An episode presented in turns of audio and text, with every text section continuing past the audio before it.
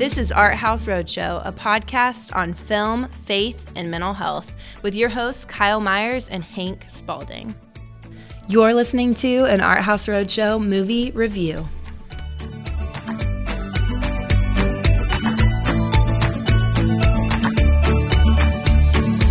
And welcome back to another episode of the Art House Roadshow. My name is Hank. I am your uh, host for today. I'm alone. Um, Kyle's not with me. Um, not by choice or anything like that, but um, we were unable to connect on our last episode. If you want to hear more about that, check out the Flash or a Good Person podcast where I get into those details. Um, today, uh, I wanted to, and this is in the way that I'm recording it, I recorded Flash and Spider Verse, then a Good Person, and now uh, this Guardians podcast, uh, right back to back to back. This is the third one. Um, I wanted to offer a brief reflection on Guardians 3 as it relates to the other Guardians films, including the Christmas special, because why not? Um, not because I think that it's like contemporarily relevant. I definitely missed my window there.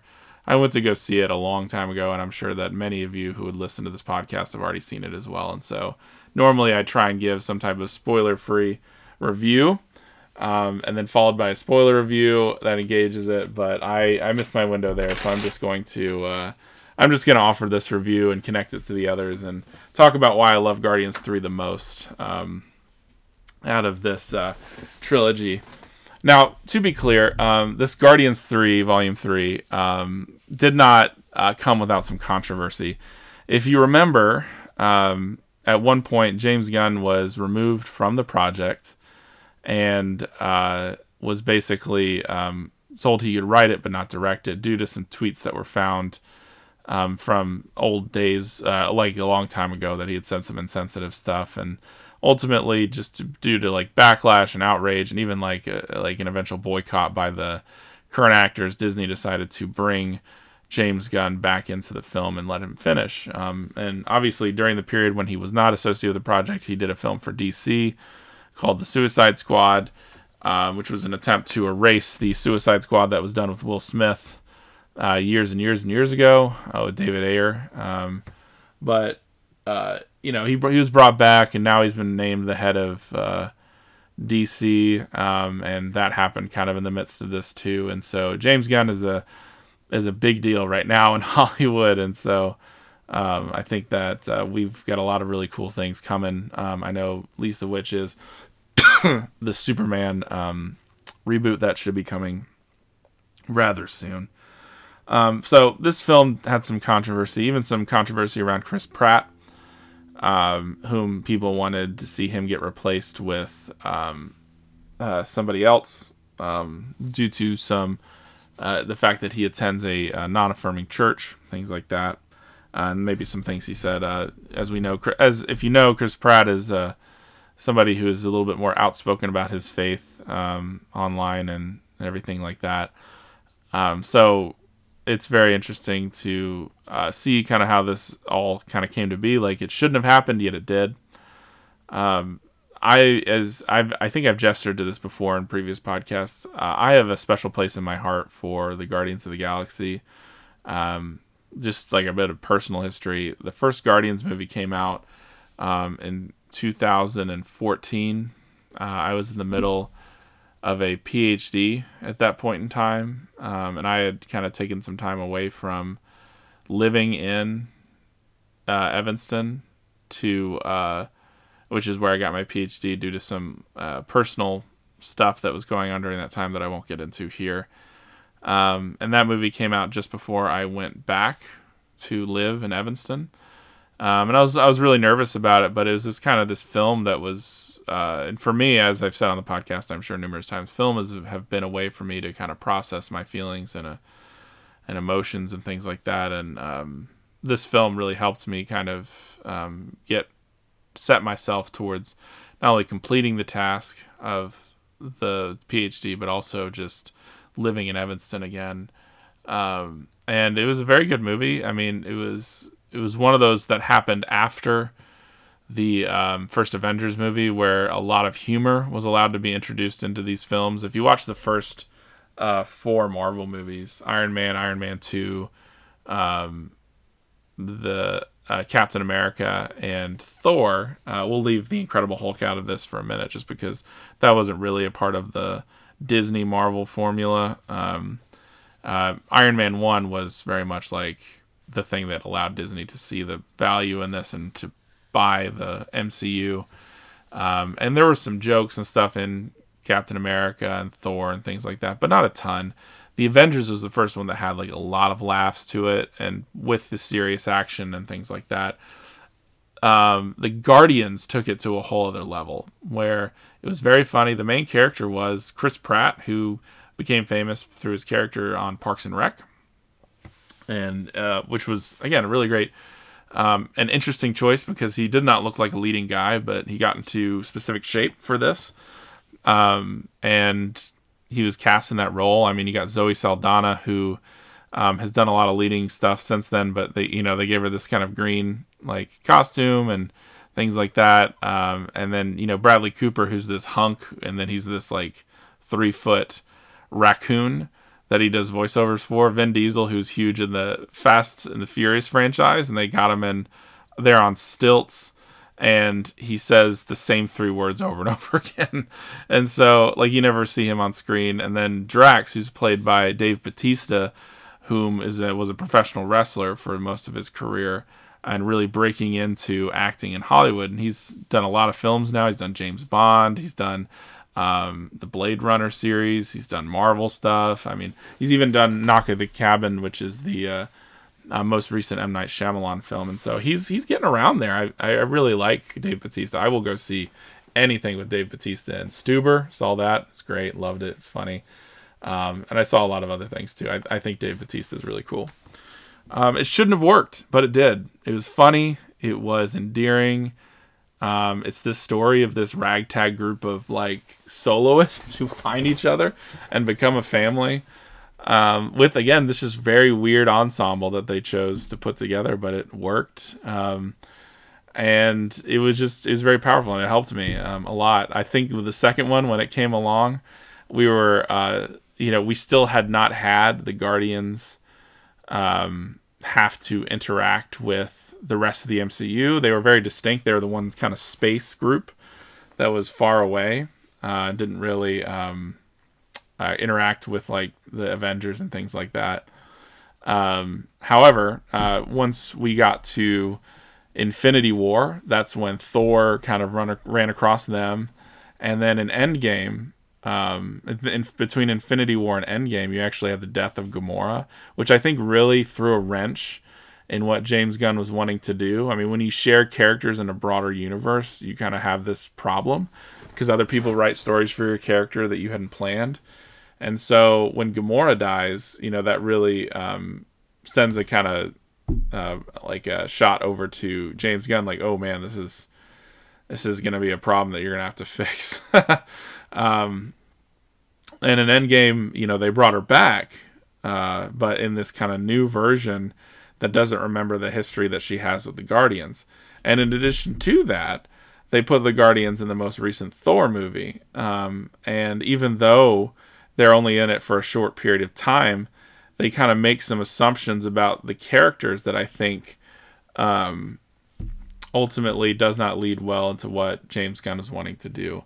Um, Guardians of the Galaxy 2, I think, uh, was it was very good. I loved it. I enjoyed it, but I think the some of the jokes were a little bit um, too heavy. Like they would go like too like from like funny to knee jerk reaction of like sad and all that kind of stuff. Um, so like I remember like the scene where like um, for example Yondu and Rocket are yelling at each other and it's really funny.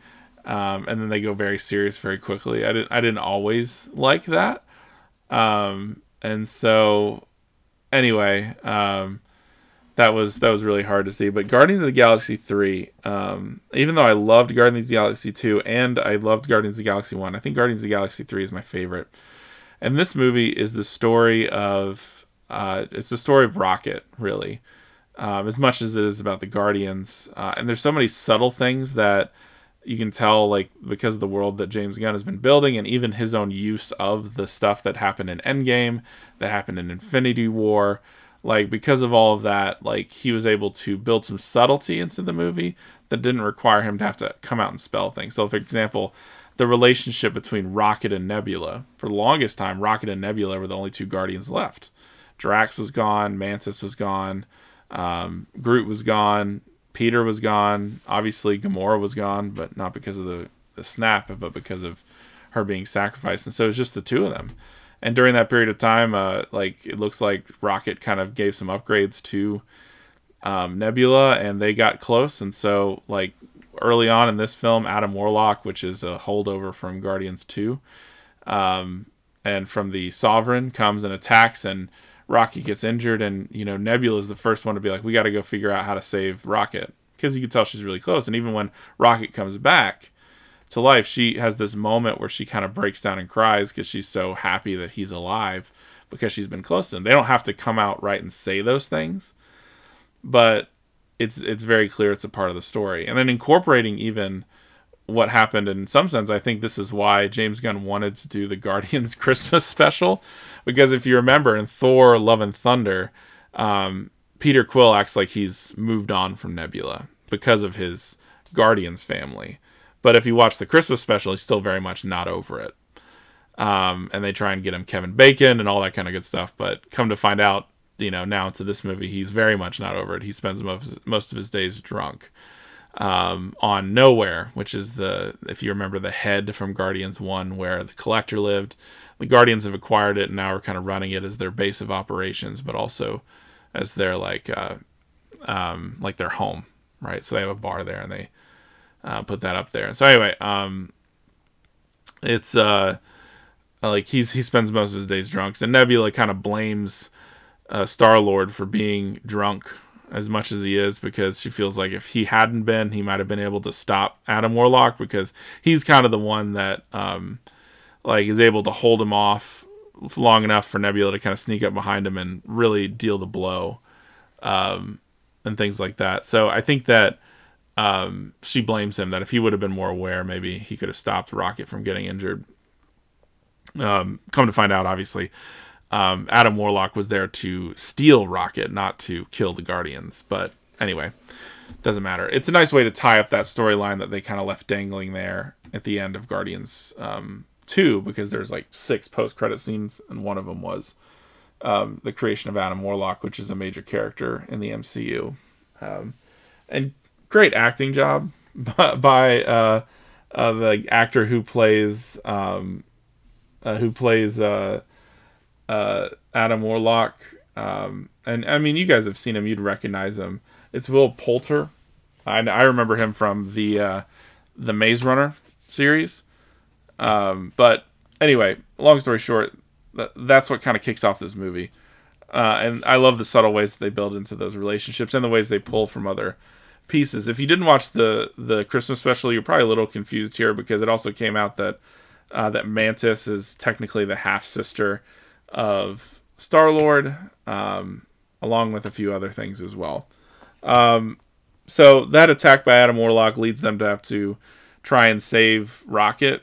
The reason why they couldn't save him on Knowhere is that when they put like a med pack on him, um, it short circuited some internal um, telemetry on him, um, on Rocket, and it come to find out that like um, there's this kind of kill switch inside of Rocket that if someone tampers with his mechanisms, like the machinery inside of him, because uh, obviously he's not a normal raccoon, then they um, then you know it destroys Rocket uh, because he's like proprietary technology, and so they have to go find um, the person that made Rocket um, in order to um, in order to save Rocket, and the person who made Rocket was a guy by the name of the High Evolutionary. And let me tell you, um, the guy who, the actor who plays the High Evolutionary, does a phenomenal job.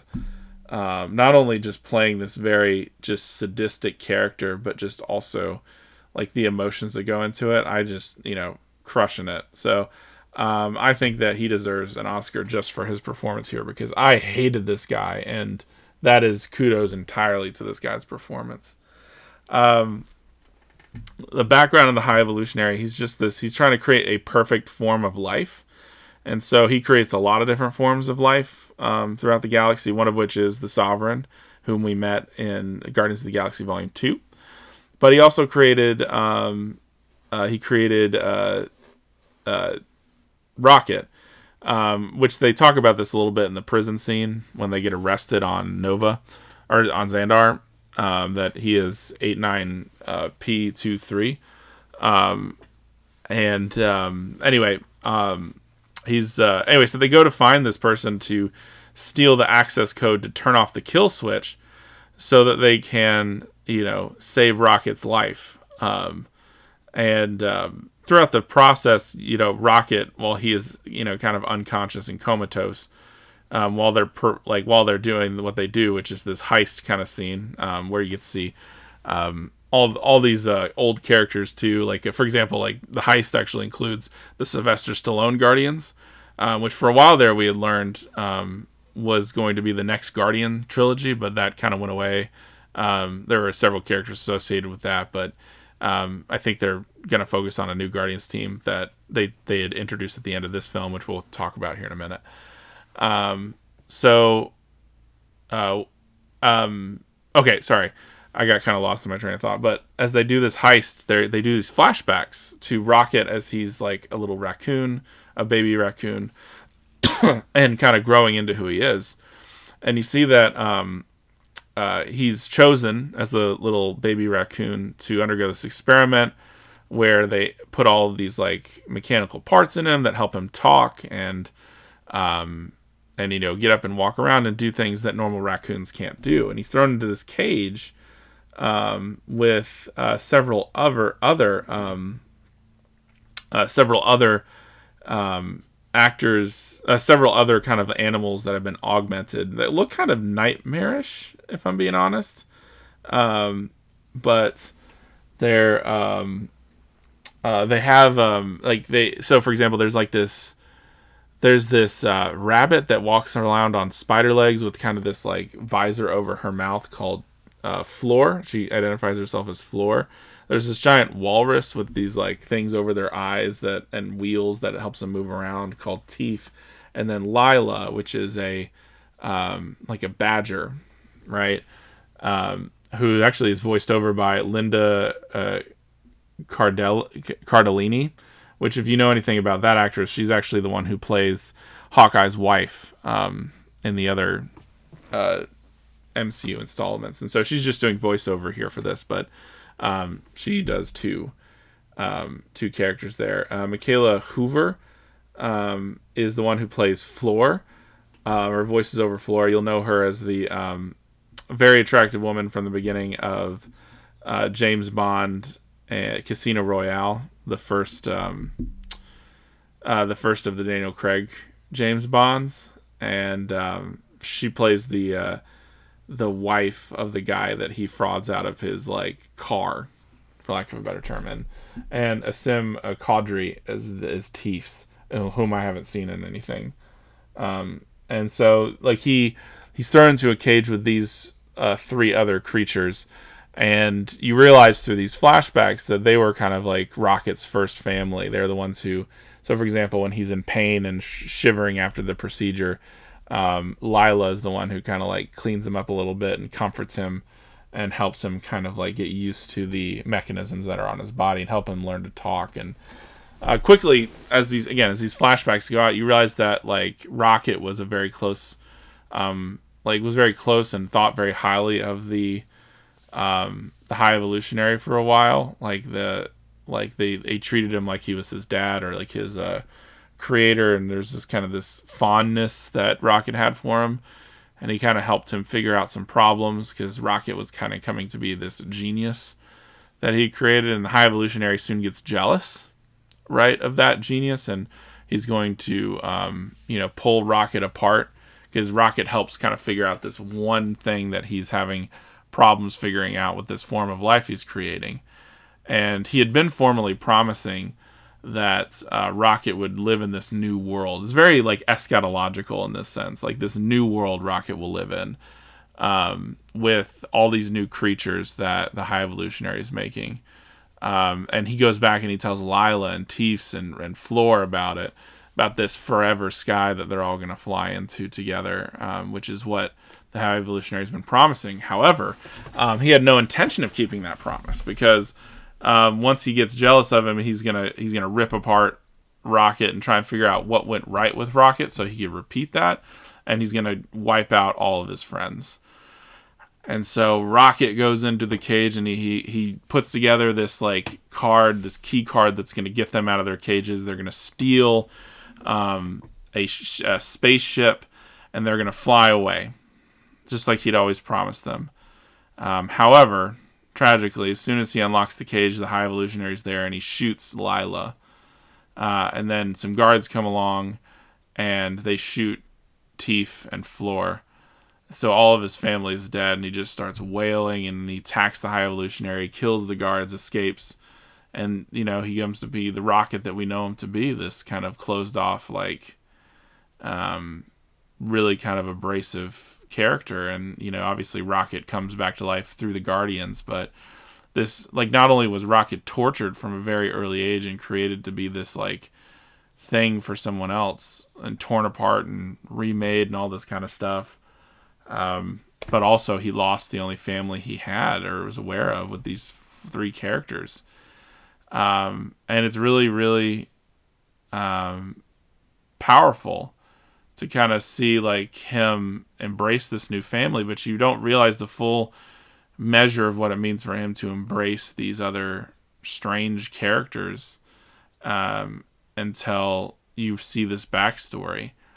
Um, you know, and you see like, for example, like uh, when they're seeing the video of because when they go and they finally get the code key that's gonna um, unlock um, the kill switch, they find a video of of him getting made, right, for lack of a better term. And you know, like for example, Nebula says like, "What happened? What Thanos did to me." was not as bad as this um, you know and we know quite a bit about what thanos did to her and so it, it shows like this really like the the fact that they um, they being the guardians, like they care for Rocket, and they they hate to see him suffer the way that he has.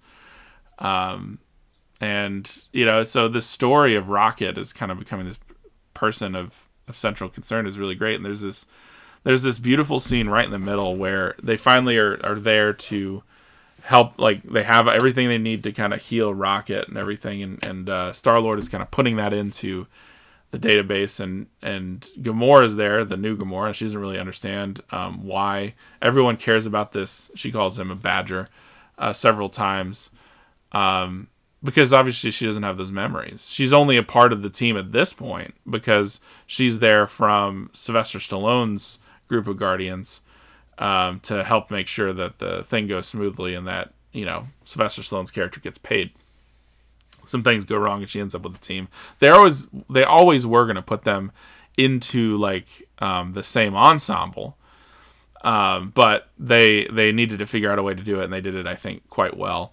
Um, so she's with the Guardians for the majority of the movie, just as if it was a part of the other two. Um, James Gunn has mentioned that like Zoe Saldana didn't really want to play in a ton of these movies. Um, yet she ended up doing it. So I'm very sure that this is her last film in Guardians. Um, you know, she played these three movies plus the two Avengers movies, uh, Infinity War and Endgame. I think she's done um, playing Gamora, but I've been wrong before.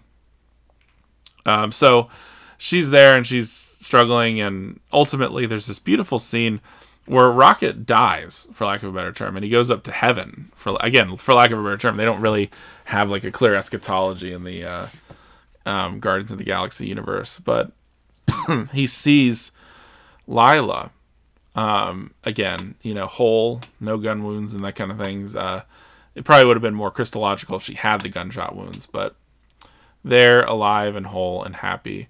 And he breaks down and cries because he's like, I got you killed and things like that. And, you know, there's this scene of healing where she's like, nope. And she tells him that, you know, you think that your life has been this huge mistake because of the hands that made you, but you forget the hands that guide the hands, which is, I mean, an incredibly theologically profound statement. Um, and you can read it a couple ways. Like you could read it like a negative way of saying like, okay, these hands guided these hands to, to create you and torture you and all these things. But no, um, the point is is that like the hands that made you were not the ones that ultimately matter. There's hands that are using these circumstances that have happened to you for you to help save the world. Like if he hadn't become Rocket Raccoon, then they would not have been able to save the universe, right? Uh, in a sense, like because Rocket, I mean, it's a very small part that you see him in Endgame, but he's a very big part about the construction of the time travel machine that they create. And so, without the hands that have guided Rocket uh, from the beginning, that are not the hands that made him, but they these kind of bigger hands, right? Um, and so it's this really powerful sense of like Rocket's meaning is not boiled down to the fact that he was this baby raccoon made by the high evolutionary um, for no purpose, but that his purpose has kind of grown out of this, uh, has grown out of like who he is, um, scars and all. I mean, that's the the hero story of, of countless heroes, and I mean, you you see that actually quite well in the new Flash movie where um, Bruce Wayne and Ben Affleck's version of Bruce Wayne just says, you know, the scars make us who we are, um, and we're not broken because of them, but um, we are who we are because of them. Um, but my favorite part about this piece, um, this element, right, of this of this heaven scene, is very much the like she says to Rocket, like, we've made it to the sky and it's forever and it's beautiful, which is what they had been dreaming about when they were in that cage, you know, not able to see anything but the dirty, musty ceiling of this like cage that they were in. Um, and dreaming about the forever sky. And there they were, you know, living in that sky. And it's this sense of like, and, you know, it was, I think in the theater I wept every time I saw it because there's a sense in which the, the sky represents for Christianity what um, the eschaton and the new creation will be a place where people's lives have been cut short will get to be played out into eternity and the, the dreams that they had and the things that they wanted to do and the people that they wanted to be will, in some sense, be allowed the space to flourish and thrive um, as it goes into um, uh, all there is. And I think that that's that's that's a profoundly hopeful statement, and the fact that these characters, who are these, again, these mangled characters, right? They they they come back to Rocket, you know, still with their manacles attached and everything, but happy and healthy and whole and, and and whole not just in the physical sense but just in the in the spiritual sense of like they have found their peace they have found their rest and and rocket desperately wants to be a part of that but um you know lila's like you still have stuff you've got to do you know and and you realize and you find out later it's he frees all the people that the high evolutionary still um experimenting on and there's this beautiful scene where he kind of puts his head in this cage um, and all the little baby um, raccoons kind of climb on him to escape. Um, and that's when he finds out he actually is a raccoon. Um, and so, uh, anyway, he's um, uh, it's it's a powerful thing. But I mean, in some sense too, this is it's not just a Rocket Raccoon story, or else it would just be a solo movie. But it's also the rest of the Guardians. You know, um, Drax, for example, like he's always been this uh, brute muscle kind of seemingly dumb guy because he's so literal. Um, however, in this film, like he's he helps uh, in this very key moment save these kids, um, and kind of be a dad. If you remember the people that he's mourning all the way up through Infinity War, even is the loss of his daughter and wife, um, who died at the hands of Thanos um, through Ronan, obviously, but um, but he's a good dad. He knows how to work with kids and he knows how to tr- speak their language and things like that. Um, and you find out that you know Drax has more skills than just killing. In fact, Mantis, no, um, Nebula says to him, "I saw you for the first time today. You're not a destroyer. You're a dad." And it's really powerful. Um, and even Mantis, for that matter, like finds that she needs to go out and kind of like um, uh, kind of go and just be her own person for a while. It's a really interesting story for all of them.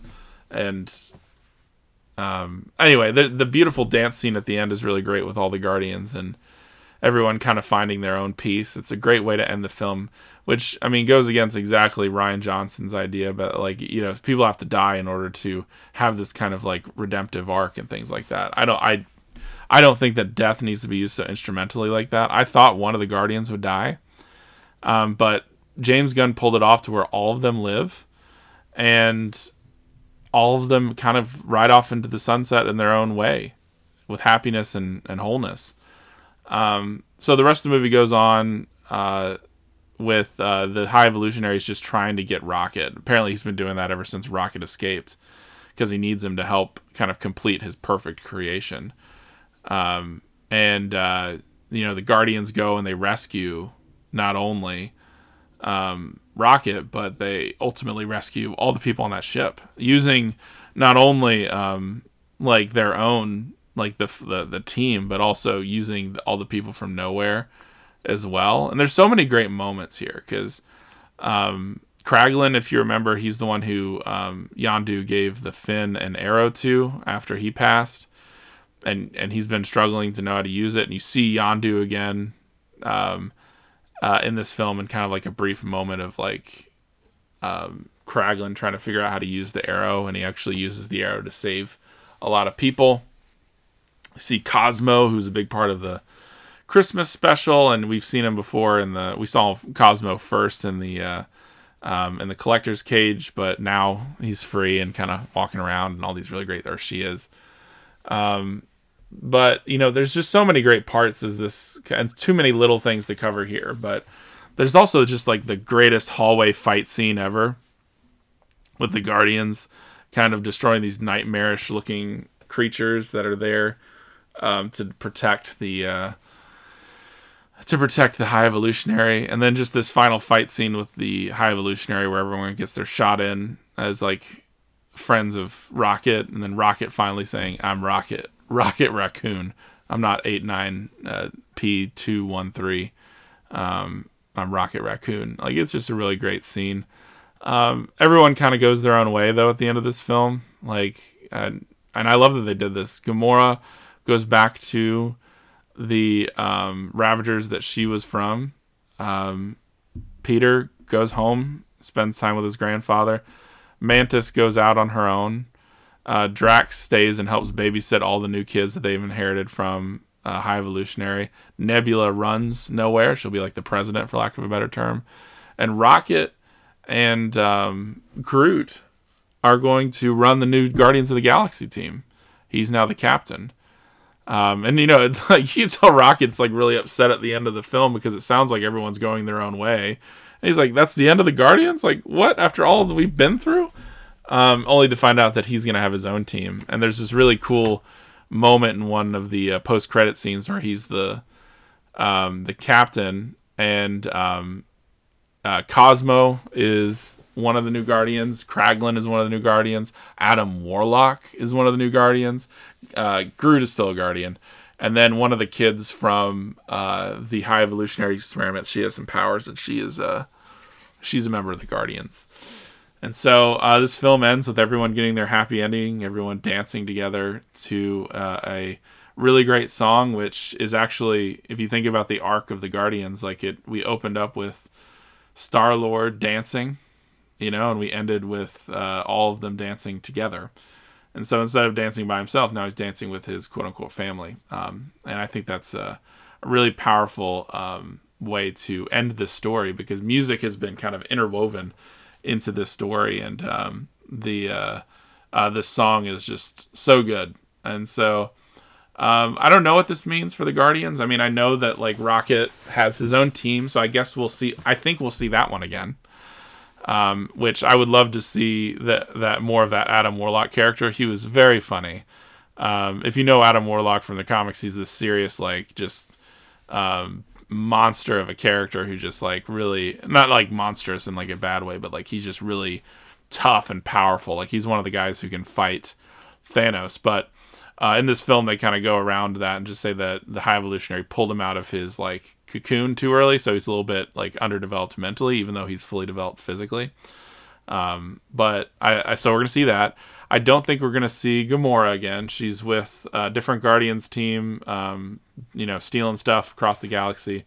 I don't think we'll see Drax or Nebula again. Nebula is more likely than Bautista um, because Bautista said that this is his last one. I, I think he's done. Um, and so uh, I, I would be surprised if we saw him again. Nebula, maybe she's she mentioned in a post that like she's loved every minute of it, and she thinks this might be the end if this is the end. And so, if we see her again, I would be happy because I love Nebula. I think she's great. Um, Peter goes to Earth. At the end of the film, they say Peter Star Lord will return. So my guess is that we're gonna get some Star Lord antics on Earth. So he's gonna be back. Um, and I think that's everyone. So Groot and uh, Groot and Rocket are part of the new team. Drax, I think, is done. Gamora, I think, is done. Nebula uh, might come back. Mantis, we'll see. I don't know. Uh, that actress hasn't really said a whole ton about her future in the role. Um, but I would love to see her back. I like Mantis as a character as well. But it's a good film with lots of rich theology, and I wasn't really um, prepared for that. Like I said, there I was prepared for the zany antics. They always do that with Guardians. They they had a better balance of humor that reminded me of the first one um, than the second one. But theology and this kind of deeper meaning for these characters is not something that I am uh, I'm used to, and it they did they did it so well um, with these characters with the eschatology scene and everything, and how that informs how Rocket like all life matters, you know, because you see that he saves not only the higher life forms but the lower uh, life forms as well, the animals, right? So all of them need to be saved.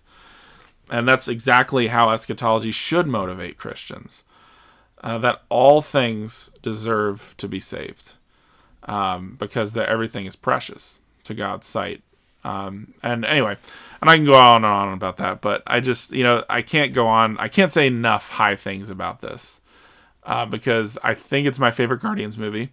It's one of the few trilogies I've ever seen where all three are excellent um, and this one really sticks the landing, and they do it without having to kill any of the main characters.